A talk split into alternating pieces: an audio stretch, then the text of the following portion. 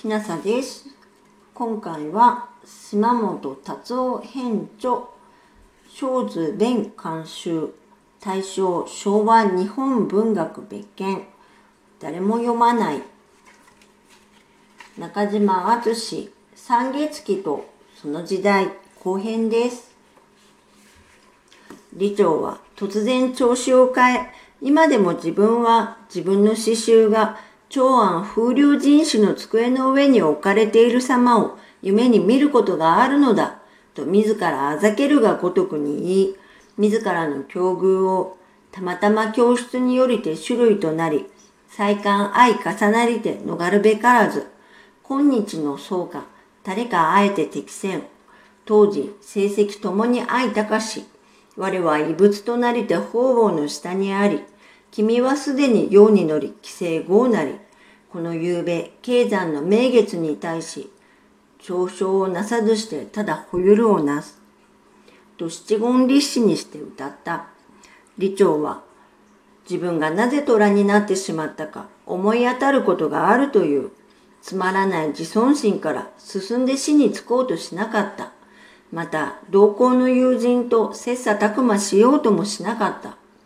共に我が臆病な自尊心と尊大な羞恥心とのせいである。己の玉にあらざることを恐れるがゆえに、あえてコックして磨こうともせず、また、己の玉なるべきを半ば信ずるがゆえに、ろくろくとして河原にごすることもできなかった。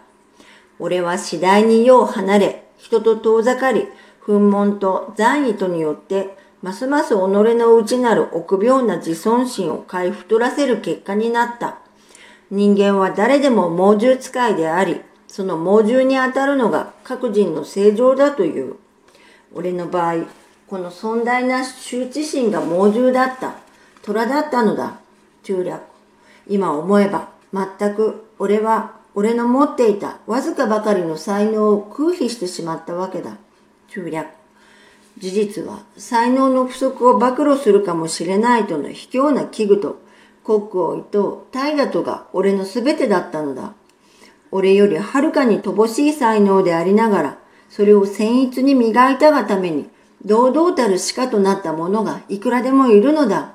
虎となり果てた今、俺はようやくそれに気がついた。李長が話している間に、だんだんあたりが明るくなった。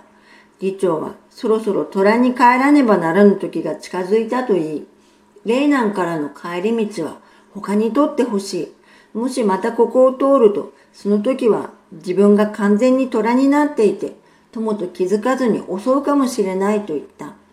李長は妻子を円さんに頼んで別れを告げる。また、行く手の丘に登ったら、振り返って今の自分の姿を見てほしいとも言った。それは虎の姿を見て二度と自分に会おうという気持ちにならないようにするためだという。物語は次のように終わる。一行が丘の上に着いた時、彼らは言われた通りに振り返って、先ほどの林間の草地を眺めた。たちまち一匹の虎が草の茂みから道の上に躍り出たのを彼らは見た。虎はすでに白く光を失った月を仰いで、二子へ三子へ方向したかと思うと、また元の草むらに踊り入って、再びその姿を見なかった。当然、架空の天保の紳士、李長に固くされたのは作者自身である。自伝的作品、老漆器に作者は臆病な自尊心から学問の世界における名誉の獲得を放棄する生き方を選んだとある。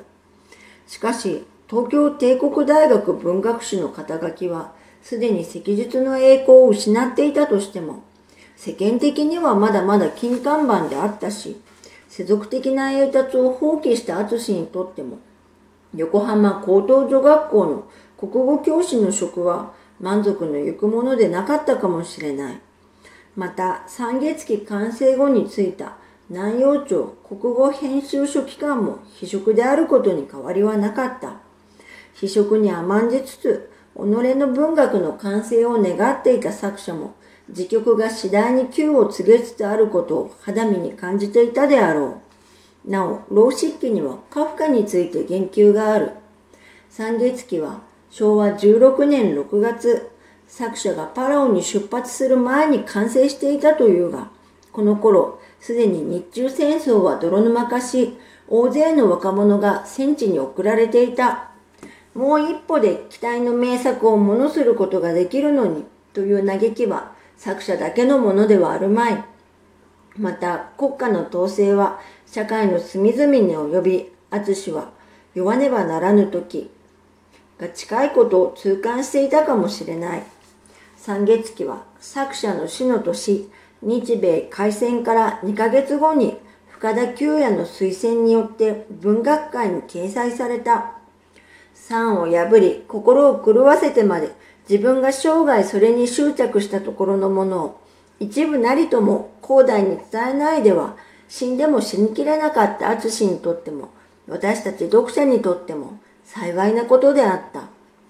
大日本帝国とその親民が一時の戦勝に酔いしれ虎になり果てていた時期のことである。本編をやろう時代にして傷つきやすい高校生に読ませようと教科書によく取り上げられると聞く。すべては他人とのつながりの中でしか生み出し得ないと教師は説くのであろうか。なお、三月期は、連島古事集、当人説明、間二十、理系領人古伝によるとされる。原話は宋代の太平後期に虎に理長として収められたものだが、これにはたまたま教室によって種類となりの詩はなく、この詩は明代の本に初めて現れるそうだ。中島敦三月期現代日本文学体系63千曲書房参考文献家居の話。村上哲樹。講談社現代新書。東総電気集下。今村義雄役。岩波文庫。三月期理長ほか九編。中島敦飯倉照平。中尺氷上秀夫解説。岩波文庫。島本達夫編著小図弁監修大正昭和日本文学別件。誰も読まない。中島敦三月期とその時代後編でした。あなたが聞いてらっしゃるのが夜でしたらよく眠れますように。おやすみなさい。